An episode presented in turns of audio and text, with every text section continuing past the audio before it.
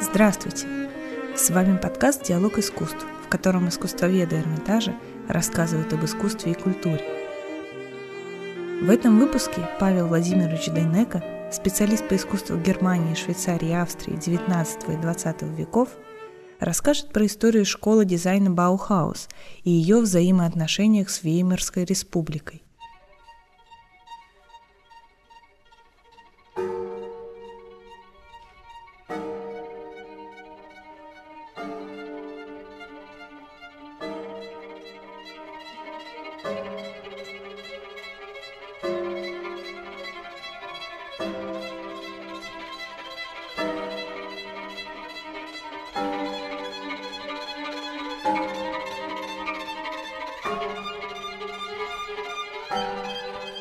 Баухаус.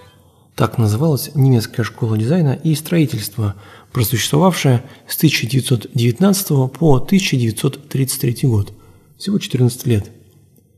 Основанная в Веймаре, в 1919 году, в 25-м она переехала в город Дессау, а в 32-м в Берлин, где и была закрыта нацистами, пришедшими к власти в 1933-м. Несмотря на короткий срок жизни, эта школа оставила по себе громкую память. Баухаус запомнился прогрессивным подходом в обучении и новыми идеями дизайна, которые позже вошли в программы многих школ мира.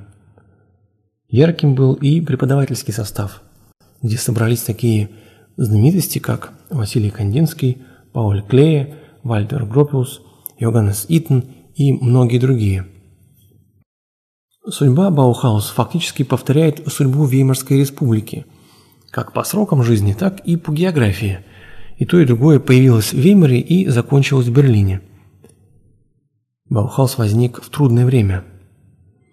После поражения в Первой мировой войне и Ноябрьской революции 18 года немецкий император-кайзер Вильгельм II бежал за границу. Новые власти обязались выплачивать контрибуцию странам-победительницам. Немецкая марка – настолько обесценилось, что счет даже у бедняков пошел на миллионы. Уровень жизни драматически упал. Герой романа Эриха Марии Ремарка «Черный обелиск», действие которого происходит в начале 20-х, покупает обычные вещи за миллиарды марок, торопясь завершить сделку, пока цены не выросли вновь. Казалось бы, ну, бедность, что необычного. Но кризис пришелся после 30 лет стабильности и непрерывного роста благосостояния – этот период расцвета получил в истории Германии название времен основателей – Die Gründerzeit.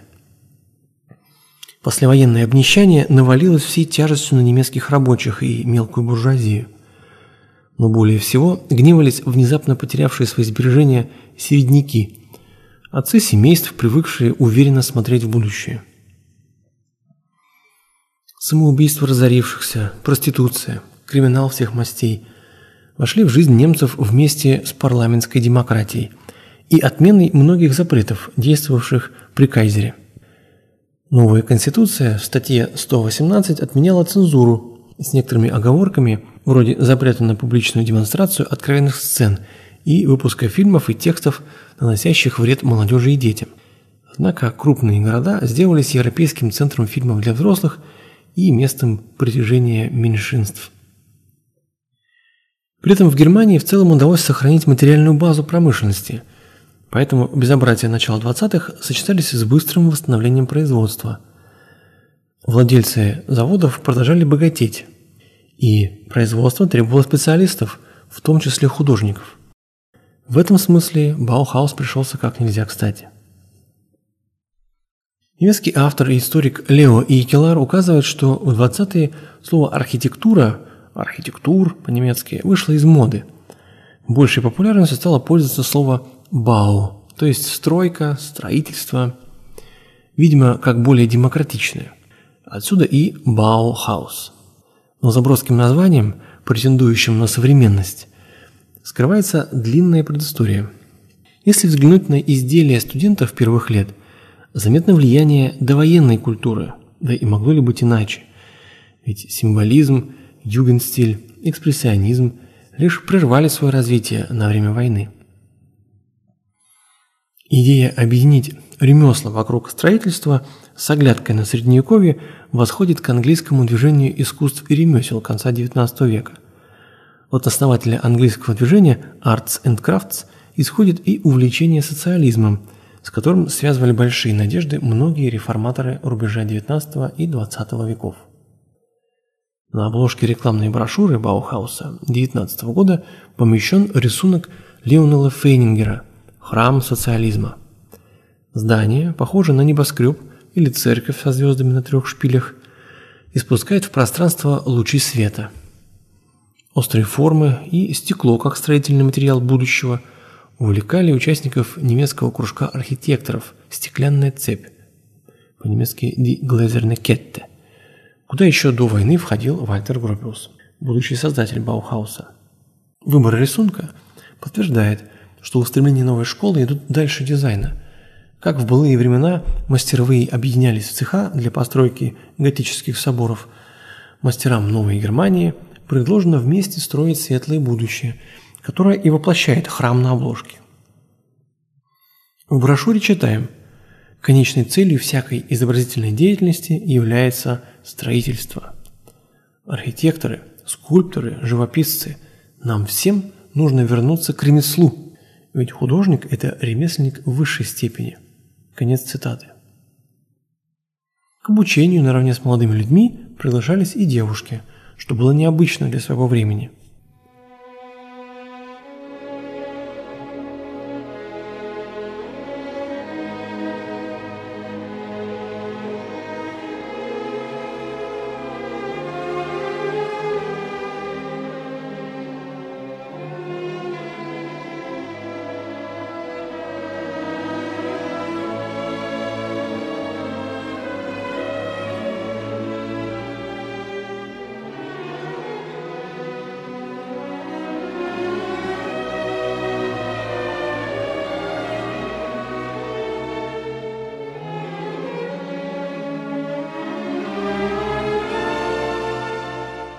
Небольшой город Веймар сыграет важную роль в нашем рассказе. Именно здесь, после войны и революции, учредительным собранием 11 августа 1919 года была провозглашена республика, так и вошедшая в историю как Веймарская. Эта новая форма государственного устройства Германии сменила империю, которая просуществовала с 1871 года. Республиканские начинания тех лет важны и по сей день. К примеру, флаг Веймарской республики, черно-красно-золотой, и сегодня флаг Федеративной республики Германии. Веймар – город, где долгие годы жил и работал немецкий поэт и ученый Гёте, сделавший столицу герцогства литературным центром Германии, где активно формировались нормы современного немецкого языка. Но разве не логичнее было бы разместить школу дизайна поближе к промышленным центрам, например, в Берлине – и все-таки Баухаус возник здесь не случайно и не на пустом месте. Еще в далеком 1860 году великий герцог Саксен-Веймар-Айзенахский Карл Александр основал в Веймаре художественную школу. Кстати, семья герцога была в родстве с русской императорской фамилией. Мать герцога Мария Павловна, дочь императора Павла I. Как и другие аристократы своего времени, герцог оказывал покровительство искусством. Вторая половина XIX века – время постепенной, а иногда и довольно быстрой индустриализации Центральной Европы. Возникала необходимость во все большем числе не только живописцев и граверов, но и художников-прикладников, так как растущий класс буржуазии стремился обставлять свои дома в соответствии с принятыми представлениями о богатстве. В 1902 году при посредничестве Гарри Кеслера и Элизабет Фюрстер Ницше, сестры известного философа, в Веймар был приглашен бельгийский архитектор Анри ван де Вельде, яркий представитель модерна. Он спроектировал здание школы прикладных искусств и возглавил ее. Уже к 1907 году здесь появились мастерские книжного переплета, керамики, эмалей, художественной обработки металла, ткацкая, ковровая, обойная и, наконец, ювелирная мастерская. В таком виде школа просуществовала до рокового 1914 года.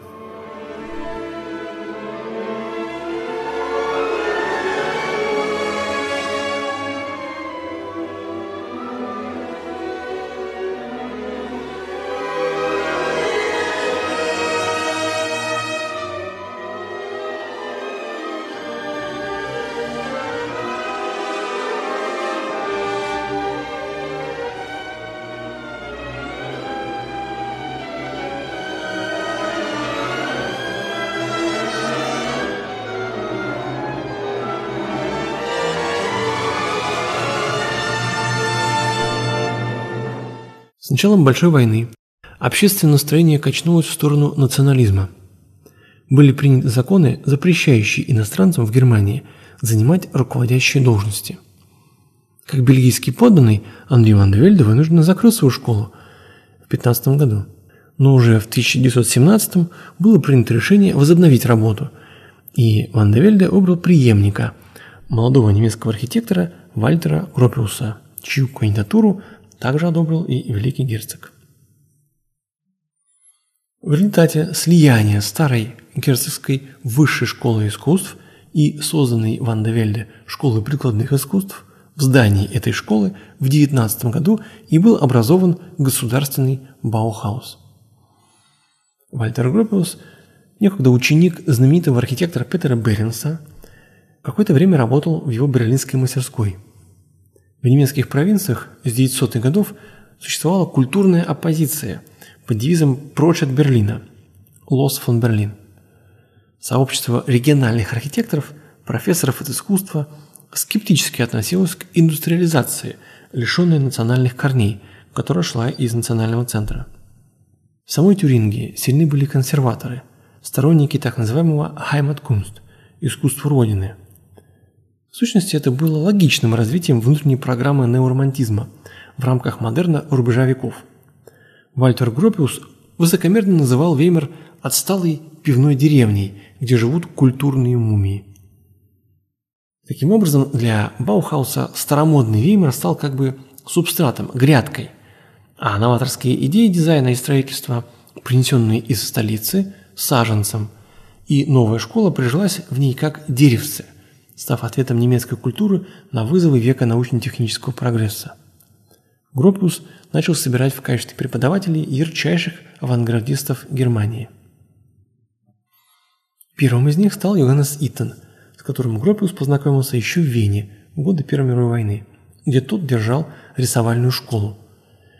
Чудаковатый швейцарец Иттен помог создать учебную программу Баухауса, принеся в нее свой предварительный курс, по-немецки «фуркурс», в 1920 году в Баухаус пришел художник Георг Мухе, участник так называемой «Ноябрьской группы» – объединения радикальных революционных художников. Он возглавил мастерские деревообработки и ксилографии. Вместе с Юганесом Итаном эти двое в первое время вели большую часть курсов. Далее команду мастеров пополнили Пауль Клея, Оскар Шлемер и Лотер Шрайер – Зимой 20 и 21 годов в Баухаусе учились уже 143 студента, в числе которых было 62 девушки. В первые семестры здесь была введена новая для своего времени учебная система. Обучение начиналось не с теории, как это было раньше, а с практики. История искусства, все созданное человечеством за многие века, не должно было влиять на неокрепшие умы. Вместо этого – Ученики после прохождения предварительного курса распределялись в мастерские, где знакомились с материалами – древесиной, цементом, гипсом, текстилем, металлом и керамикой. Форму и конструкцию будущих изделий должны были диктовать не почерпнутые на уроках истории искусства примеры, а непосредственные свойства материалов, из которых они будут сделаны. И, разумеется, их функция. Важным нововведением стало внимание к физическому здоровью будущих строителей лучшей жизни. В Баухаус была приглашена музыкант и педагог Гертруда Грунов. Она вела уроки музыкальной гимнастики, так называемую ритмику. Дыхательные упражнения, разминка и навыки концентрации внимания предваряли и каждое занятие в мастерской Йоганнеса Итана. В театральной мастерской Оскара Шлемера – Наряду с обучением будущих художников по костюмам и театральным декорациям, сами студенты служили актерами –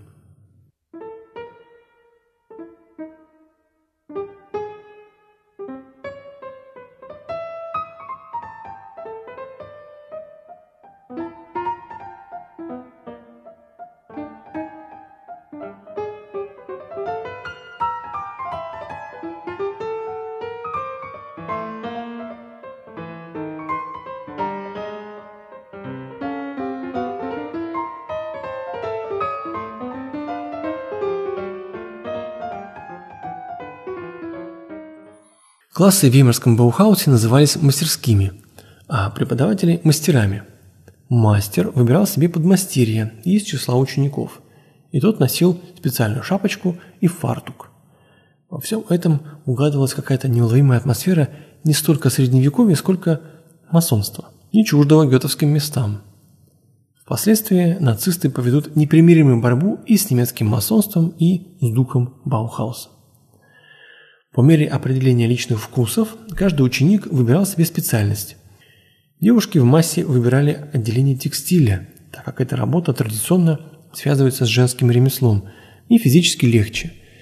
Но бывали исключения, например, Марианна Брандт, ставшая известной художницей по металлу, чьи авангардные металлические сервизы до сих пор можно купить в фирменных магазинах.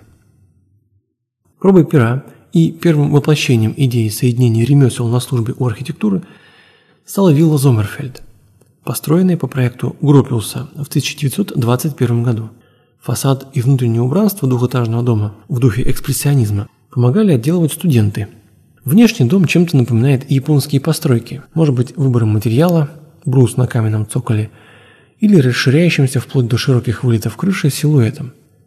Гостивший в Баухаусе голландский архитектор Тео ван Дусбург, представитель авангардного движения «Де стиль», продвигавшего господство прямых линий, аскетичный дизайн и рационализм, раскритиковал эту постройку. Отсталым он счел и неоромантический дух, царящий в Веймаре. В 1922 году в школу пришел знаменитый Василий Кандинский. Он возглавил мастерскую настенной живописи. В том же году первые произведения Баухаус были включены в коллекцию музея города Веймар. В 1923 году на осенней выставке в Лейпциге Баухаус представил первые образцы изделий из текстильной и керамических мастерских, а также изделия из металла. Но, увы, из-за разногласий с директором в этом году школу покинул Йоганнес Иттен. Надо сказать, что с первых дней создания Баухауса вокруг него не утихали споры. Молодая немецкая республика напоминала кипящий котел. Слишком многие были недовольны своим положением – Германию 20-х иногда называют «республикой без республиканцев». Сам президент Гинденбург открыто называл себя монархистом. Ветераны и национал-социалисты мечтали о реванше. Коммунисты – о пролетарской революции, а буржуазия и капиталисты – о продолжении обогащения. Поначалу, в 1919 году, в парламенте Тюрингии на стороне Гропиуса выступала фракция рабочих и солдатских депутатов и социал-демократическое большинство. Однако в общественном мнении города Веймар и всей провинции доминировали те, кто считал Баухаус губительной политической силой.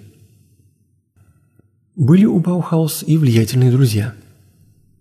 Среди таковых уроженец Веймара Эдвин Редслоб, занимавший экзотическую должность Reichskunstwart, имперский попечитель искусств.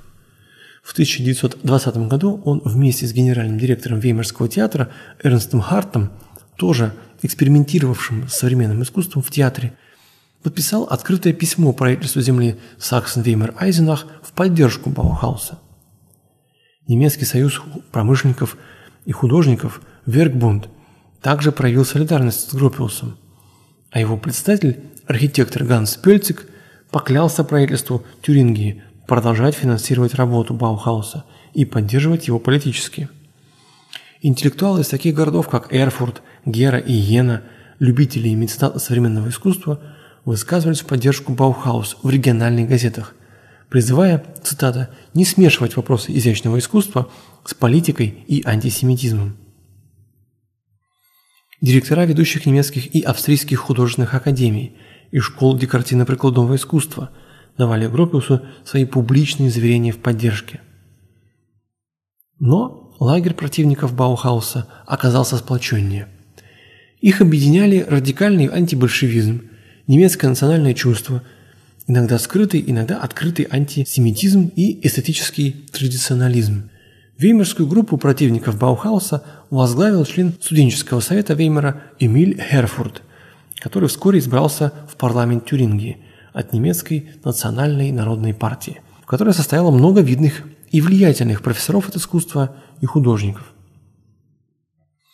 Журналист и писатель Леонард Шрикель и художница Матильда фон Фрейтаг Лорингхофен завалили публику десятками агрессивных статей против Гропиуса и его коллег.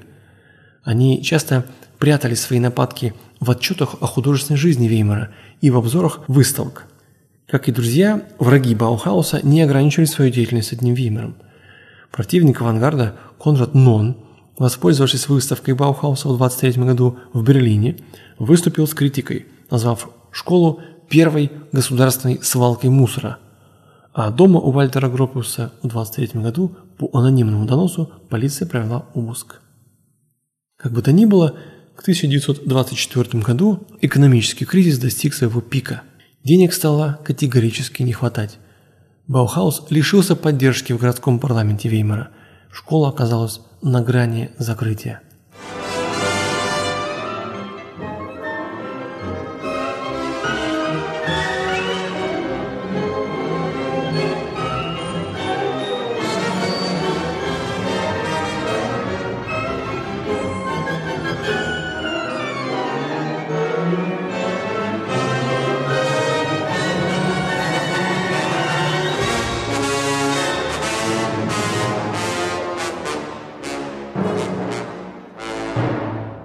Однако, благодаря усилиям Вальтера Гропиуса, Баухаусу вместо того, чтобы закрыться, было позволено переехать в город Дессау. Вероятно, этому способствовали усилия круга друзей Баухауса, организации, в которую вошли в том числе такие известные люди, как архитектор Петер Беренс, живописец Марк Шагал, ученый-физик Альберт Эйнштейн, драматург Герхард Хауптман и композитор-авангардист Арнольд Шенберг. В 1925 году Баухаус продолжил работу на новом месте. По проекту Вальтера Гропиуса в Дессау было выстроено новое здание. Это было авангардное решение, где Гропиус применил идеи, ранее испытанные в промышленных постройках. Например, фабрика «Фагус» 11 года. Прямые линии, лишенный украшений фасад, не оставляли сомнений. Замечания Тео Ван Дусбурга были услышаны. Пять корпусов соединялись в единый комплекс. Среди них студенческое общежитие и здание творческих мастерских, получившее уникальный навесной фасад из стекла. Была предусмотрена и сцена-трансформер для театральных постановок. После спектаклей она превращалась в просторное фойе. В новой учебной программе исчезли гончарное дело и стекольные классы. Кому нужны витражи в эпоху прогресса? Остались в прошлом мастерские деревянной и каменной скульптуры. Баухаус взял курс на индустрию и науку. Здесь же, в Десау, начинается производство мебели из гнутого металла. Так появилось клубное кресло номер три, также известное как кресло Василий, названное автором Марселем Бройером в честь Василия Кандинского. Учитывая ошибки прошлого и в попытке найти путь к самоокупаемости, руководство школы учреждает ООО «Баухаус» для продажи студенческих проектов на производство. Противники не отставали. Учитель рисования и партийный активист национал-социалистического движения Вальтер Хансен обвинил Баухаус в растрате государственных средств. В своей антисемитской книге, вышедшей в 1942 году, уже во время войны, он мелочно подсчитывал расходы Баухауса вплоть до единой марки. Позволю себе длинную цитату. Счетная палата Тюрингии сообщает о грубых превышениях полномочий при распоряжении общественными деньгами, допущенных Гропиусом. Гропиус заявил в 1928 году, что так называемое доходное предприятие Баухаус не досчиталось за прошедший год 43 561 марки и нуждается в прибавке еще 64 тысяч марок от государства. Этот денежный канал был изрядно запутан еврейским иммигрантом Зомерфельдом, который, согласно газете Баухауса от 24 года, выпуск 4, страница 28, был рекомендован в качестве куратора для творчески одаренной молодежи. Зоммерфельд и Вилинский основали общество с ограниченной ответственностью Баухаус.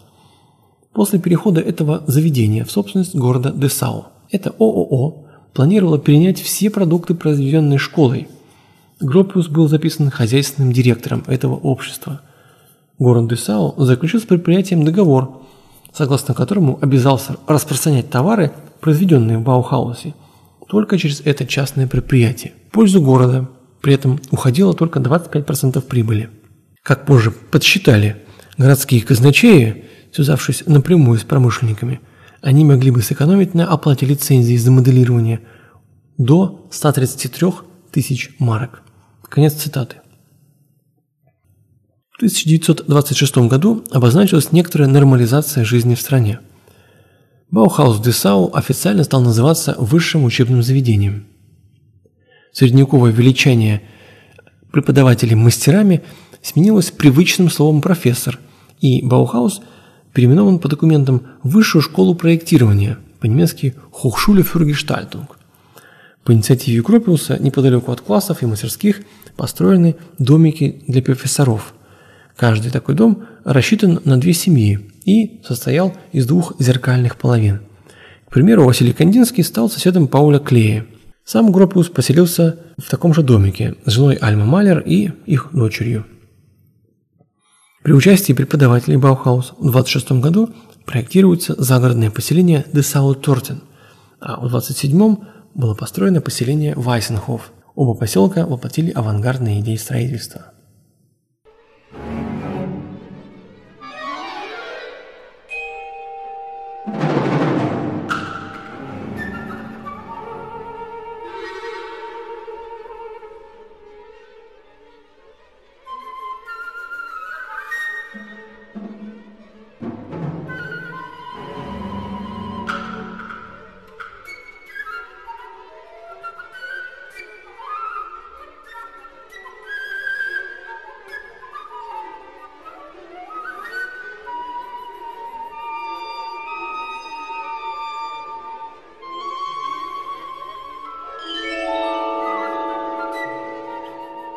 Официально архитектурное отделение Баухаус открылось э, в 27-м и проработало только один год.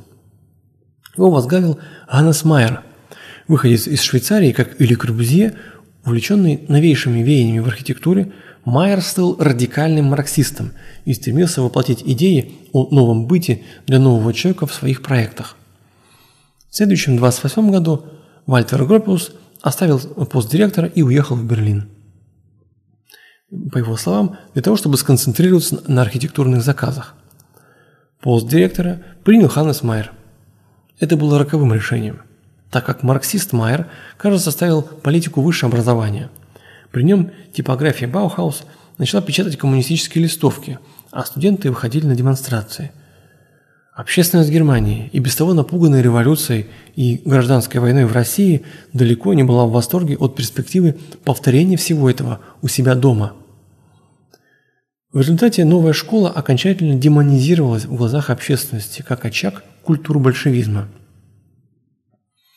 В 1929 году Баухаус покинул Оскар Шлемер. Строительное отделение возглавил Людвиг Гильберзаймер, близкий по взглядам Ганнесу Майеру. Открылась фотолаборатория. Фотография 20-х была очень современным и динамично развивавшимся направлением искусства – Каждая газета, каждое издательство стремилось заполучить хорошего фотографа.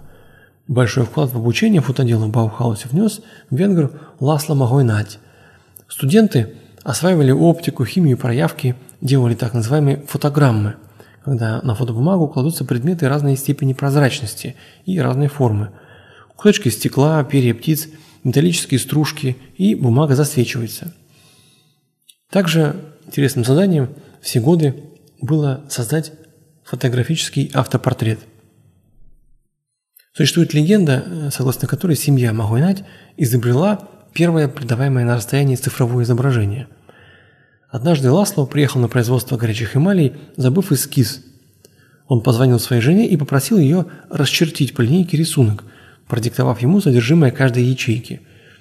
Рисунок был простым, его удалось воспроизвести удаленно. В 30 году обои по проекту Баухауса имели необычайный успех у покупателей. Но в том же году на местных выборах большинство при парламенте Тюрингии переходит к национал-социалистам. 23 января 30 года министром народного образования Тюрингии был избран национал-социалист Вильгельм Фрик. К февралю по итогам выборов НСДАП становится крупнейшей партией в общегородском совете ДСАУ. Новая команда министра образования включала идеолога расизма Ганса Гюнтера и известного архитектора Пауля Шульце-Наумбурга, неоднократно выступавшего в печати с критикой строительных принципов Баухауса. Интернациональный стиль в архитектуре почему-то особенно возмущал ненавистников Баухауса. Процитируем снова книгу 1942 года. Баухаусовская культура архитекторов влезает к нам через их гладко оштукатуренные кубические постройки, тогда как им самое место в Палестине или в Северной Африке. Эти бездушные машины для жилья из бетона, стекла и железа с никелированными скелетами мебели. Один из архитекторов представил в Десау как пример спальное пространство в виде ниши, где было только 8 квадратных метров пола, в то время как заключенным в культурных странах дозволено иметь как минимум 14 квадратных метров для жизни. Чего уж и думать о развитии какой-либо семейной жизни в таких просторах. Конец цитаты. Упомянутая комната на 8 метров – это проект Ханнеса Майера от 26 года. В ней низкая односпальная кровать вроде раскладушки, два складных стула, подвесная полочка для чайно-кофейных принадлежностей и этажерка с патефоном в углу. Действительно, выглядит как манифест аскетизма, весьма вызывающе. В этой ситуации Ганнес Майер с семьей и группой единомышленников из числа студентов уехал в Москву. Его место занял Людвиг Мисс ван дер Роя, архитектор, выходец с католического запада Германии, который, как надеялись в правлении, сможет найти общий язык с властями. Тюрингия стала испытательным полигоном политики нацистов в области культуры – Здесь в музеях прошли чистки от так называемого выродившегося искусства. Было объявлено, что Баухаус закрывается немедленно. Здание конфисковано в пользу государства, а все иностранные преподаватели увольняются без предупреждения, так как они получают непомерное жалование, пока немецкие люди голодают. Стоило к концу 20-х Германии оправиться от внутреннего кризиса – как из-за океана надвинулась новая экономическая цунами – Великая депрессия. В 1931 году в Германии был зафиксирован пик безработицы. Официально безработными признаны более 6 миллионов человек. Под давлением нацистов Баухаус переехал в Берлин. Страсти в обществе накалялись до предела. Хотя в Америке с успехом прошла первая выставка Баухаус, а Мис ван дер Роэ удалось заново открыть школу как частную и набрать студентов на зимний семестр в Берлине, 11 апреля 1933 года здание телефонной фабрики, где разместился Баухаус, было опечатано тайной полицией. В связи с невозможностью выполнить формальные требования, Баухаус был окончательно распущен.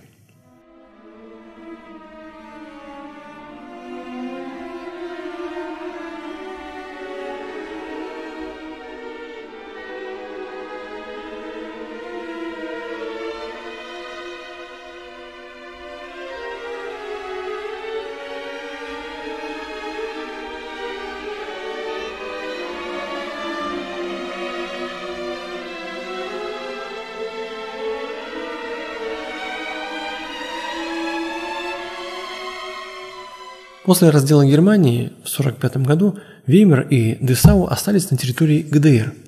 Здесь и в советское время продолжила существовать школа промышленного дизайна. Некоторые выпускники этого училища до сих пор живут, например, в Петербурге. А в Западной Германии, в одноименном городке, э, с 1953 года по 1968 работала школа дизайна Баухаус Ульм. Группа баухаузовцев еще в конце 20-х отправилась Палестину. Там, в центре Тель-Авива, до сих пор много домов, объединенных в памятник архитектурного наследия под общим названием «Белый город».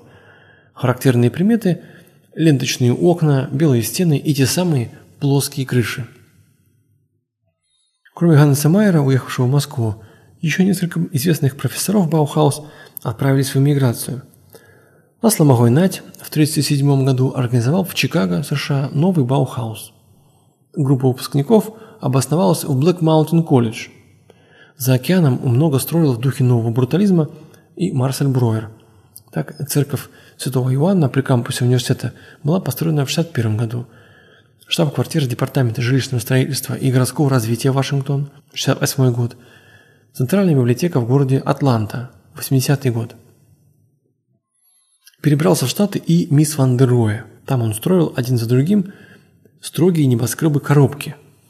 Ну, возможно, самой известной его постройкой была новая национальная галерея в Западном Берлине 1968 года. Так мы коротко вспомнили недолгую историю школы Баухаус, его трудные и противоречивые отношения с властью и обществом. В следующих выпусках мы углубимся в некоторые подробности. В частности, поговорим о звездном преподавательском составе, разберем их систему преподавания, вспомним архитектурные проекты Баухауса и его наследие в области дизайна.